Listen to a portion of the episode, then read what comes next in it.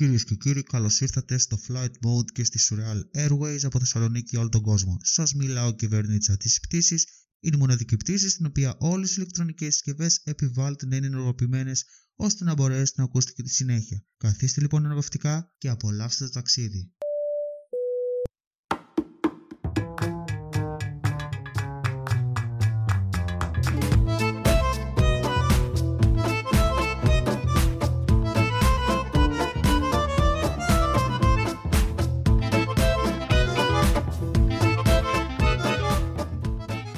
Καλησπέρα, καλωσορίσατε στο Flight Mode και σε ένα ακόμα επεισόδιο. Κυριακή 14 Μαρτίου σήμερα και είμαστε εδώ μαζί να πιάσουμε ένα θέμα, να το αναλύσουμε, να το περάσουμε από κόσκινο, έτσι κάνουμε συνήθως.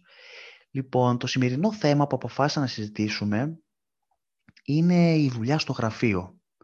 Τους ανθρώπους που συναντάμε εκεί, έτσι, κάποιες κατηγορίες που πάντα υπάρχουν, και γενικά κάποιες καταστάσεις που όλοι βιώνουμε, ειδικά αν η δουλειά έχει πολλά άτομα στο γραφείο, ε, είναι στάνταρ σε οποιοδήποτε τέτοιο περιβάλλον. Θέλω να ξεκινήσω με την πιο τρανταχτή για μένα κατηγορία, που είναι ο εργασιομανής. Μέσα στο άγχος όλη μέρα, να τα προλάβει όλα, όλα είναι σημαντικά, δεν σηκώνεται ούτε για τουαλέτα, με, με ορό θα μπορούσε να είναι αυτός ο άνθρωπος, είναι για να φάει δηλαδή. Έχει τύχει και να έχουμε κάνει και άσκηση για φωτιά όλη, όλο το εργασιακό περιβάλλον και να μην έχει κατέβει, γιατί προφανώς αυτό που έκανε ήταν πιο σημαντικό και δεν μπορούσε να το αφήσει, παρόλο που ήταν υποχρεωτικό για όλους. Ε, αυτόν δεν του μπαίνεις κουβέντα, δεν πρέπει να πας κοντά του, γενικά δεν πλησιάζεις.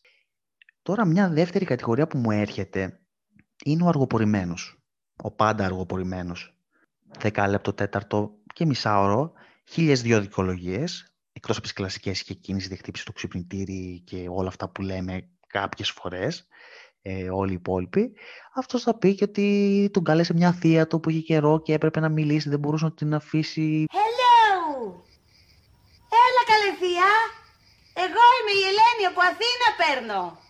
Ναι, τι κάνετε εσείς εκεί στο Σικάγο; Η γάτα του στραμπούληξε το πόδι της, το χρυσόψαρο τιμήθηκε, ε, ο ξαδερφός του του έστειλε ένα πακέτο, πρέπει να κάτσει να το πάρει. Ήρθαν από τη ΔΕΗ και γενικά όλα αυτά που έχουμε ακούσει κατά καιρούς. Αυτοί φυσικά όμως είναι από τους πρώτους που φεύγουν. Ό,τι μπορούν να το γλιτώσουν δηλαδή το γλιτώνουν. Είναι το, αυτό είναι το, το, ο υπότιτλος ας πούμε αυτής της κατηγορίας.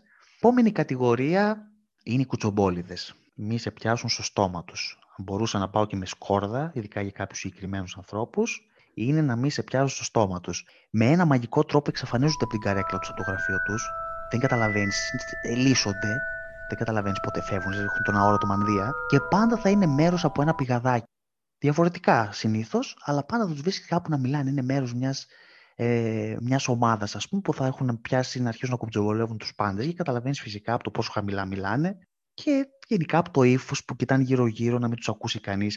Επόμενος ε, τύπος ανθρώπου στο γραφείο που μπορώ να θυμηθώ εγώ, γιατί έχω δουλέψει αρκετό καιρό σε γραφείο, είναι αυτός που η διάθεσή του εξαρτάται απόλυτα από τις ημέρες της εβδομάδας. Και η διάθεσή του είναι, πάει από το κακό στο καλό, ανάλογα με τις ημέρες. Δευτέρα δεν το πλησιάζεις, ειδικά άμα ξέρουν όλοι ότι είναι αυτό το είδος του ανθρώπου, είναι σαν να έχει πάρει περιοριστικά μέτρα εναντίον όλων. Δεν μιλιέται μέχρι το πάτωμα, παρόλο που είναι Δευτέρα σε τη Μεγάλη Παρασκευή. Και όσο περνάνε οι μέρες, βρίσκει το χαμόγελό του, βρίσκει τη διάθεσή του. Την Παρασκευή είναι σαν παιδάκι που του παίρνει στο καινούριο PlayStation.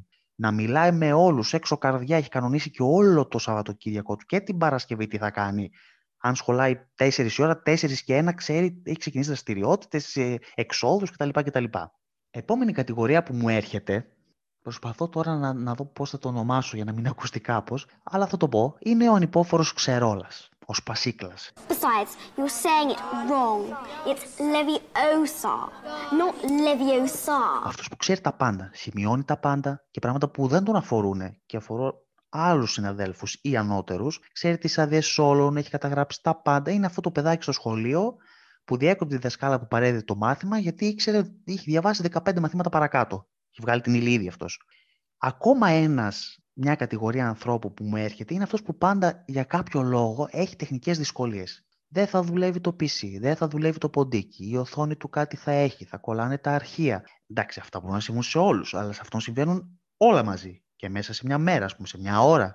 Χρειάζεται βοήθεια συνήθως. Πάει κάποιος. Μου έχει τύχει και εμένα να πάω, πάτησα εκεί το κουμπί, να ανοίξει το αρχείο και άνοιξε. Μου λέει πώς το έκανες, τι, τι έκανες διαφορετικό; Όλο τόση ώρα προσπαθώ. Όλο τίποτα, απλά το άνοιξε.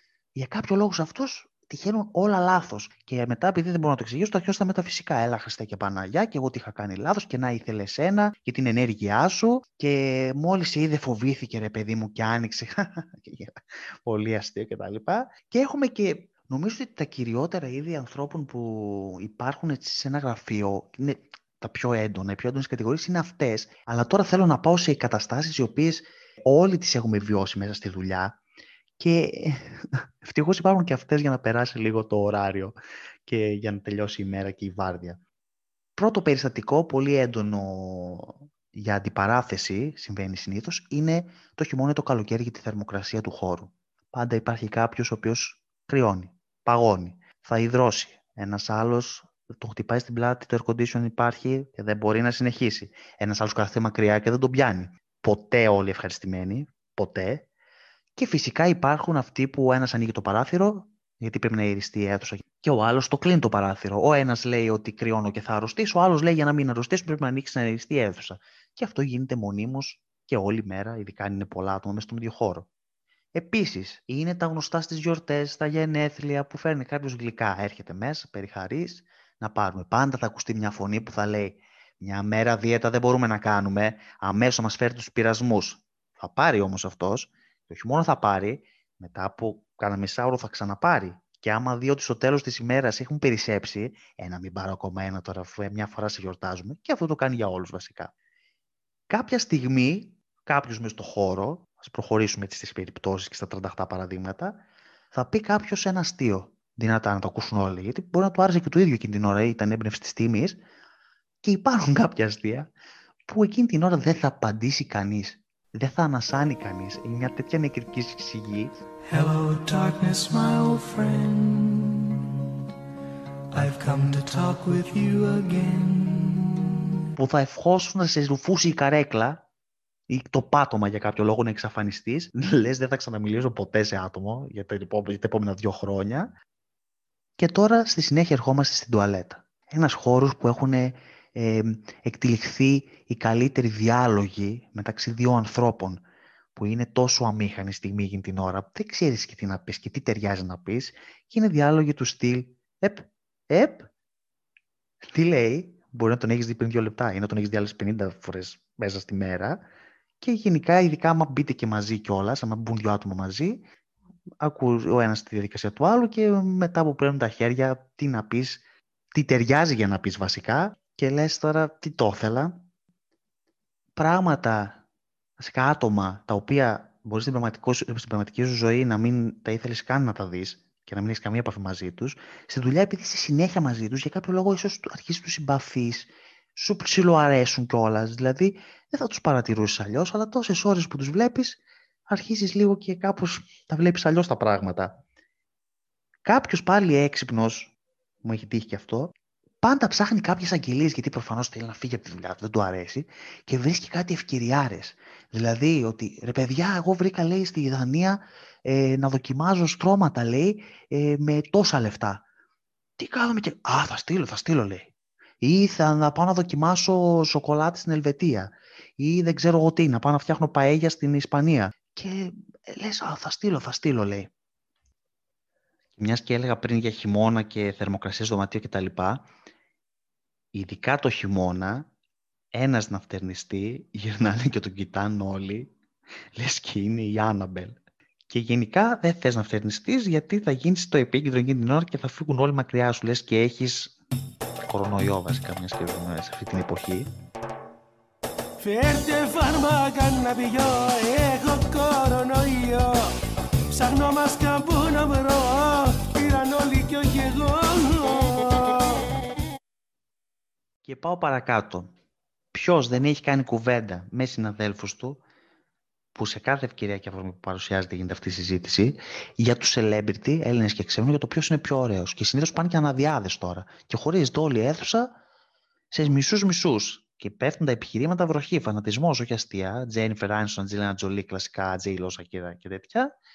Και γίνεται, κάπως πρέπει να περάσει και η ώρα, να μην πεις λίγο για τους διασύμους, να μην έχεις γνώμη για το ποιος είναι πιο ωραίος και να έχεις και επιχειρήματα κιόλας για την άποψή σου για αυτό το θέμα. Και συνεχίζω.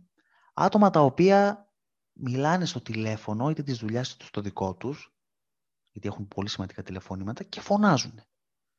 Και όχι μόνο για τη δουλειά που άντε πες, πρέπει να το ακούσεις αυτό, για τα προσωπικά τους. Τι μας νοιάζει; Αλλά σας, ε, σας βλέπω ότι νευριάζετε. Δεν Εγώ σας δεν νευριάζετε. νευριάζω ή εσύ με νευριάζεις; Εσείς νευριάζετε. Εσύ με νευριάζεις. Όχι, εσείς, με νευρι- εσείς νευριάζετε. Άντε γεια μωρέ. Άλλη περίπτωση τώρα που άτομο στη δουλειά, όλοι έχουμε ένα συνάδελφο που είμαστε λίγο πιο κοντά, ρε παιδί μου, στη- στη σχέση και μοιραζόμαστε τα πάντα. Οπότε αρχίζουμε τώρα και στέλνουμε όλη την μέρα μηνύματα και ειδικά αν είσαι στη δουλειά από το σπίτι, εικόνες χαρακύρι, δεν μπορείς άλλο, είσαι με βαρεμάρα, ύπνο, ξεγραφάκια, άλλες δεν αντέχω άλλο.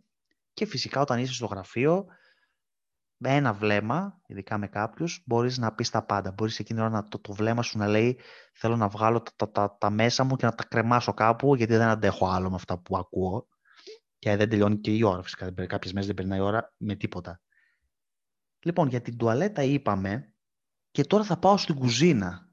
Άλλος ένας χώρος, τον οποίο ε, μερικές μέρες, όταν έχει τύχει να μπω μέσα, να έχει γίνει ένας χαμός, η καταστροφή του, του δράμα στα δερβενάκια, έχει γίνει ένα βατερλό. Να μην ξέρεις από πού να ξεκινήσεις και ποιος έχει αφήσει αυτό το κλασικό τώρα, ποιος έχει αφήσει τα ποτήρια άπλυτα, τον νεροχύτη χάλια. Και υπάρχει πάντα ένα, συνήθως βασικά, ένα σημείωμα στο ψυγείο κολλημένο, ένα passive aggressive μήνυμα, το οποίο με υπογραμμισμένα bold κεφαλαία πολλά θαυμαστικά θα λέει ότι παρακαλώ να έχετε καθαρό το χώρο και ότι δεν είμαστε υποχρεωμένοι εμείς να μαζεύουμε τα δικά σας. Και ένα ισταριόγραφο πάντα που το συνοδεύει, το οποίο να λέει ότι δεν μπορώ να διανοηθώ που έπρεπε να γράψω αυτό το σημείωμα και να σας πω το αυτονόητο, γιατί πρέπει να μοιραστεί μαζί μας και την ανάγκη που το έγραψε. Όχι ότι δεν έχουν δίκιο πολλές φορές, αλλά θέλω να πω ότι ο χαρακτήρας του γράμματος είναι να μπορούσε να βγάλει ένα χέρι και απλά να σφαλιαρώσει όποιον περνάει εκείνη την ώρα. Πολλές φορές σε κάποια emails που μπαίνει στη λούπα και δεν σε ενδιαφέρει το θέμα, απλά κάποιος σε έβαλε στην αρχή, έχει πάει αλλού η συζήτηση και είσαι μέσα σε αυτά τα emails. Κάθε φορά παρακαλάς να τελειώσει η κουβέντα γιατί δεν αντέχεις άλλες ειδοποιήσεις και άλλα email που σου έρχονται. Θα ευχόσουν να μην υπάρχει σε αυτή τη συνομιλία. Και βέβαια όποιος βλέπει το γραφείο σου στο chat σε συνομιλίες τις οποίες έτυχε να μπεις μια φορά και πρέπει να είσαι μέσα αλλά δεν σε αφορά και πολύ το περιεχόμενο οπότε κάθε φορά που βλέπεις ειδοποίηση έχεις μια απογοήτευση στο πρόσωπό σου. Και τελειώνω με φαγητά τα οποία μπορεί να φέρει ο καθένας στην εταιρεία. Και το πιο τραγικό είναι, θυμάμαι περίπτωση που έχει φέρει σαρδέλες και τις βάζει στο φούρνο μικροκυμάτων και μύριζε όλη η εταιρεία καλή ώρα, αρχής σαρακοστής και λέγαμε ότι να μας φέρετε και το λογαριασμό για γλυκό. Κάπως έτσι ήταν, μύριζε, ήταν το κλίμα της εταιρείας. Εντάξει, η αλήθεια είναι ότι θα σας το παραδεχτώ ότι αυτή η περίπτωση ήμουν εγώ και με έχουν κράξει πολλές φορές γι' αυτό. Αλλά εντάξει, έτυχε να είχα μια φορά ένα διαφορετικό φαγητό. Τι να κάνω, να μην τα ζεστάνω, κρύα να τα φάω. Παρόλες αυτές τις καταστάσεις πάντως και όλα αυτά τα ίδια ανθρώπων που συναντάμε στα γραφεία, η αλήθεια είναι ότι επειδή έχω καιρό που δουλεύω από το σπίτι, μου έχουν λείψει αυτά τα ευτράπελα και αυτή η αλληλεπίδραση με αυτούς τους ανθρώπους φυσικά και σου προσφέρουν πολλά, σου προσφέρουν στιγμές που θυμάσαι γιατί εντάξει η δουλειά θα περάσει, θα φύγει αλλά αυτά που θα μείνουν είναι οι άνθρωποι και όλα τα ευτράπελα που έχουν συμβεί Μόλις με ενημέρωσε ο πύργος ελέγχου ότι θα πρέπει να διακόψουμε γιατί είμαστε έτοιμοι για προσγείωση. Ευχαριστούμε πολύ που διαλέξατε για άλλη μια φορά τη Surreal Airways.